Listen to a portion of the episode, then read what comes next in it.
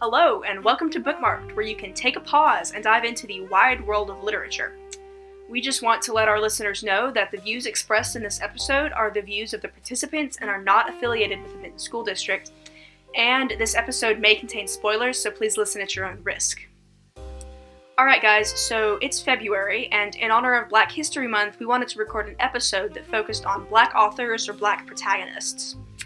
Um, I'm here with Becca, and we each read a book that featured either a black author or a black protagonist, and we're just gonna kind of share our thoughts on that, I guess. Becca, do you want to start? Uh, sure. So I wrote a book called Stolen into Slavery The True Story of Solomon Northup, Free Black Man. And this is kind of like a summary of his story that he wrote, and it's just like a shorter book version. And so what happens is he has been a free black man his whole life. He lives in New York and he has a wife, two daughters, and a son. And he goes out looking for a job and is offered a job playing the violin in a circus. Now, these men are pretty smart about it. They gain his trust by going to uh, the bank or wherever it was that he goes and gets his free papers that are pretty much just saying like, hey, I'm a free black man. I am not a slave, so I, I can do what I want. And so he has them in his pocket, and he is just so excited to finally find a job that has such good pay that he forgets to leave, leave a note for his wife because he thinks he'll be coming home with a bunch of money. So he goes with his new little friends and they go to a bar after a successful show and they end up roofing him pretty much and they kidnap him they take his papers and they take him to what is called a slave pen which is just like a prisoner for all the slaves and um, it's kind of like the marketplace and um, so after they kidnap him, he says, "Hey, I'm a I'm free. Why have you kidnapped me? This is illegal. Take me back home." And he's asking where his papers went because they're not in his pocket anymore. And they pretty much just call him a liar and they just beat him until he stops saying that he's been kidnapped. And so he's now just kind of lost hope on the fact of people believing that he's a free man. And so he gets bought by another seller, I guess. And they take him to Louisiana because they want to get him as far away as they can from uh, New York area where he's been his whole life. Louisiana is pretty far. Yeah. They succeeded. Yeah. So they take him to Louisiana and then they sell him again. Now, instead of selling him under his actual name, which people will be looking for, they change his name to Platt. And then, whenever you're bought as a slave, your last name then becomes the name of your owner. So he is bought by a name, na- man named Ford, and his name becomes Platt Ford. Now, Ford is a very generous man, and he really takes care of his workers but of course, it is still slavery. It's still wrong. They still don't get treated with enough human humanity, I guess.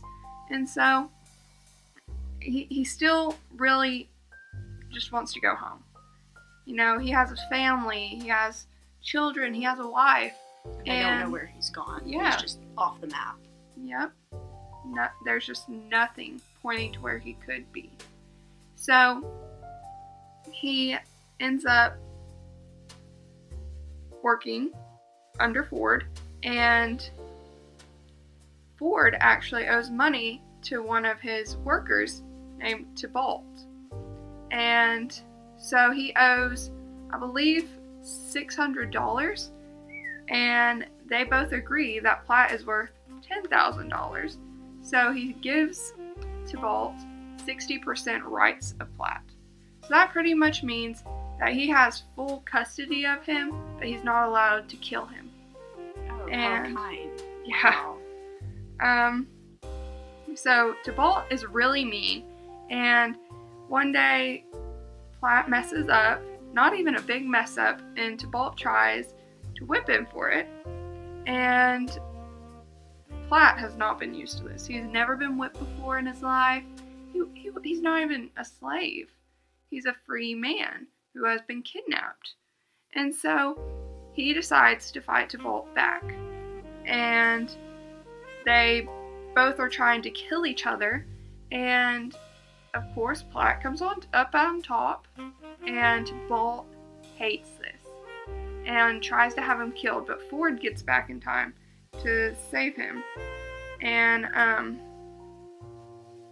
pretty much what happens is they decide that DeBolt and Platt just can't be together anymore. They go on a little break, and then yeah, he goes and he's rented out to another farm. He comes back, and DeBolt says he's over everything, and then tries to kill him again. He's clearly not over it. Yeah, someone's a little upset.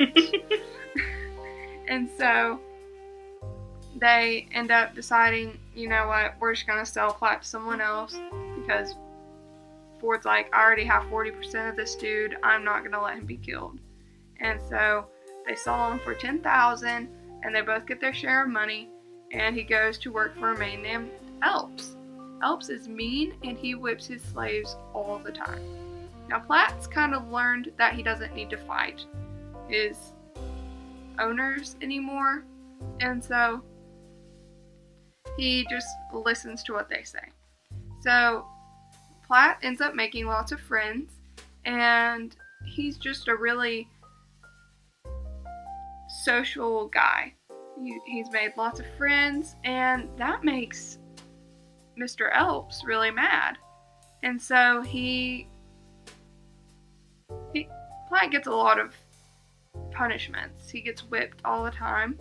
But this man named Brass comes along, and he is um, he's a white man, and he is being paid to help build a building at the farm. And Platt has experience in carpentry, and so he's pulled over too. Now, Brass is a very kind man, unlike Mr. Elps, and he really listens to what these slaves have to say. Now, Brass finally gets close enough to Platt and he tells him that he's a stolen free man. And he asks Brass to write some letters to his family or just people in New York so they know where he's at and he can be freed. And he decides to do that, and months pass. And Platt really just feels helpless. Like, he's like, Man, did you actually write those letters or not? And he's like, I did. I don't know why nobody's come here to save you. But finally, one day, when it's early morning, Mr. Elps is on the front porch, but he remembers he forgot his whip. So he goes oh. inside the house, but at that exact time, there is a carriage that arrives, and they go straight to the field and they ask where a guy named Platt's at. And they go, Do you go by any other name, sir? And he goes, My name's Solomon Northup. And so they go, You're coming with us. You're now freed.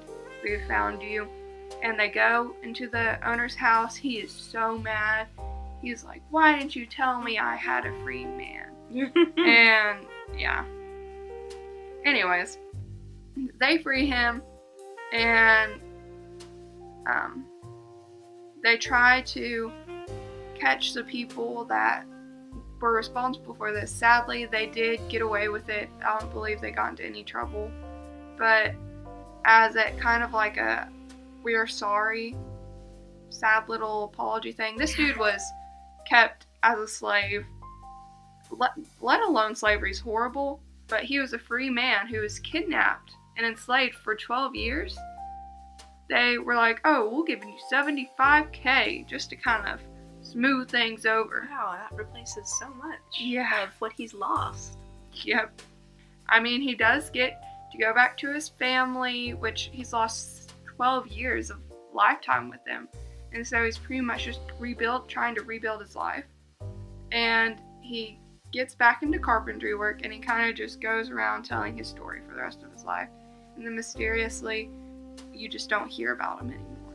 I mean, many think that maybe he was killed by the men that kidnapped him in the first place, and then others just think that he lived on with his happy, like going on, just becoming an old man and living a nice life with his grandkids and his family.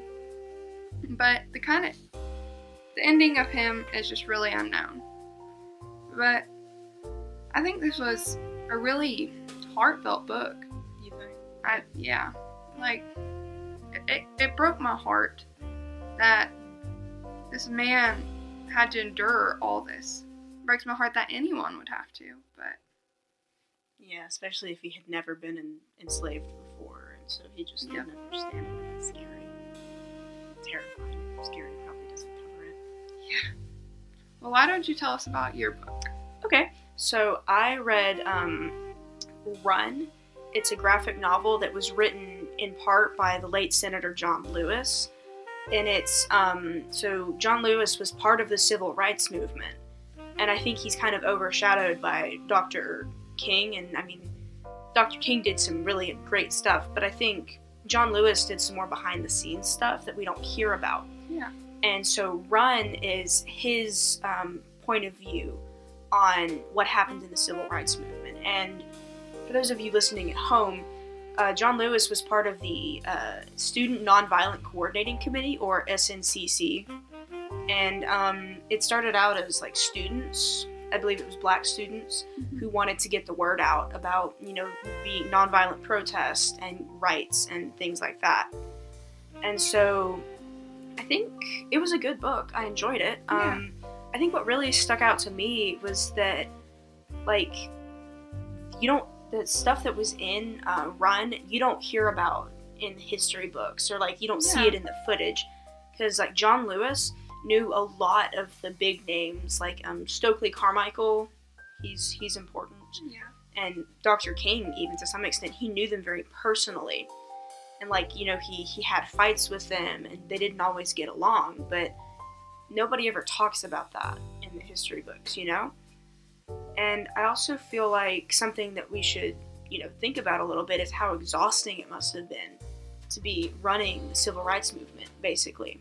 Because the, I think the whole theme throughout the book is that he's John Lewis is just tired Yeah. because he's he'll be away from home for months at a time and he's constantly in danger of you know being hurt or killed and it's just never talked about the enormous toll that it took on the leaders of the civil rights movement or the SNCC and things like that. Um, I I enjoyed it actually Yeah. one thing I did not know that I learned, I learned a lot of things, but one of them was that so the Student Nonviolent Coordinating Committee was not always in agreement with like the other um, civil rights groups of the time. Like they, um, so the Black Panther Party came into power towards the, I think it was the late 60s, and the SNCC did not really agree with the Black Panther idea, which was basically just crush the people, no nonviolence, nothing like that. Just, Yeah. just make, just we want rights and we want them now. That's where this the idea of Black Power kind of arose from. But uh, the SNCC did not agree with that because they, they just didn't, and so there was, it wasn't always a united front, you know, and Yeah. they just you never really hear about that. It's like, oh yeah, they're all agreeing with each other that they want rights, and they did all want equal rights, which is completely fair and valid, and they should have had equal rights a long time ago. But it's just the way they wanted to do it was different, and you don't they don't ever talk about that. Yeah. People don't, you know. And then um, also at this time, the Vietnam War was kind of kicking into gear. I don't remember exactly when the Vietnam War started, but it was I think it was late '60s, early '70s. Yeah. Does that sound right? I think so. Um, and so the SNCC actually disagreed with the draft because they had found like they did research that showed that um, a disproportionate number of black Americans were drafted and then, you know, sent to Vietnam to die, basically. And that's not to say that, you know, white Americans didn't go to Vietnam and die Yeah. as well. But they felt that the SNCC, excuse me, felt that it was disproportionate and that the draft was wrong Yeah. because of that. They actually released a really controversial statement of kind of condoning the draft and they got a lot of flack for it. And I just I didn't know that. I didn't either. Yeah, and I just um I couldn't speak to the whole disproportionate number of one group being sent to Vietnam or not, but I think it would be interesting to see if it's true. I think it would. I think um, after hearing this book, I kind of want to read it because this is just things that you don't really hear about Yeah. in your history classes. But I think this could be something that maybe we could do a little more homework on, and Yeah. maybe this could be shown in our school system. I don't know. like like I just feel like kids should we I think many teachers do their best or do a very good job at showing not just the white perspective frankly but also trying to show the perspective of black Americans but um that that's that's you don't hear about that stuff just Mhm. really because nobody talks about it and maybe it should be talked about I completely agree with you on that. do you have anything else you wanted to talk about with your book or Um, I think that's about it. I just, it, I think these are both two really good stories that you could maybe find some time to read if you really want to know some more about kind of where we have come from in the United States and some of the things that black people have had to endure. I mean, Sometimes I worry that we haven't come as far as we thought we had. So I look back at stuff like that, and I'm not saying that people aren't, you know, lynched in mass numbers like they used to be, but it's still not as fair and equal as we would like to believe. I hope that. Well, I, I want there to be change now, but I hope that over time we really can hit that completely equal because no one deserves to be treated lower. Yes. I, I think everyone's life is valuable no matter what you look like. I think that's something that I wish our later. I, I wish that the people before us would have felt the same way. Past generations. Yeah. Yeah. I just, I hope that one day we can all get along and it doesn't matter what you look like or where you've been, just who you are now.